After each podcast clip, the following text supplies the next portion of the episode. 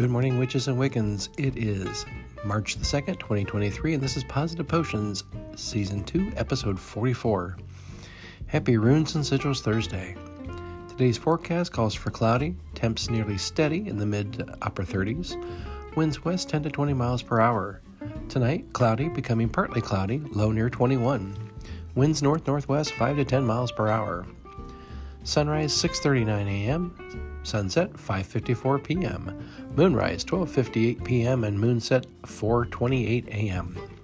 Speaking of moon, we're in that waxing gibbous phase with 76% of the moon being visible. And we're continuing to look at the different Celtic symbols with the wheel of Taranis.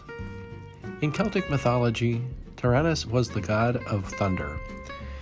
Many images of the bearded god with a flash of lightning in one hand and a wheel in the other were found in Gaul, where this deity was associated with Jupiter.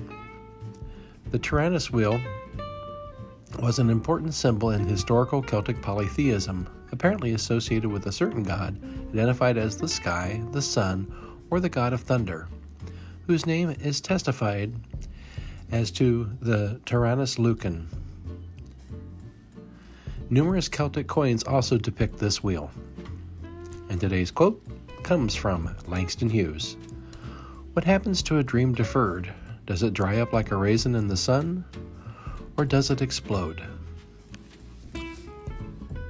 And so, from Sam and I, we wish each and every one of you a wonderful and magical day. Stay safe out there. And thank you for listening. We'll be back tomorrow.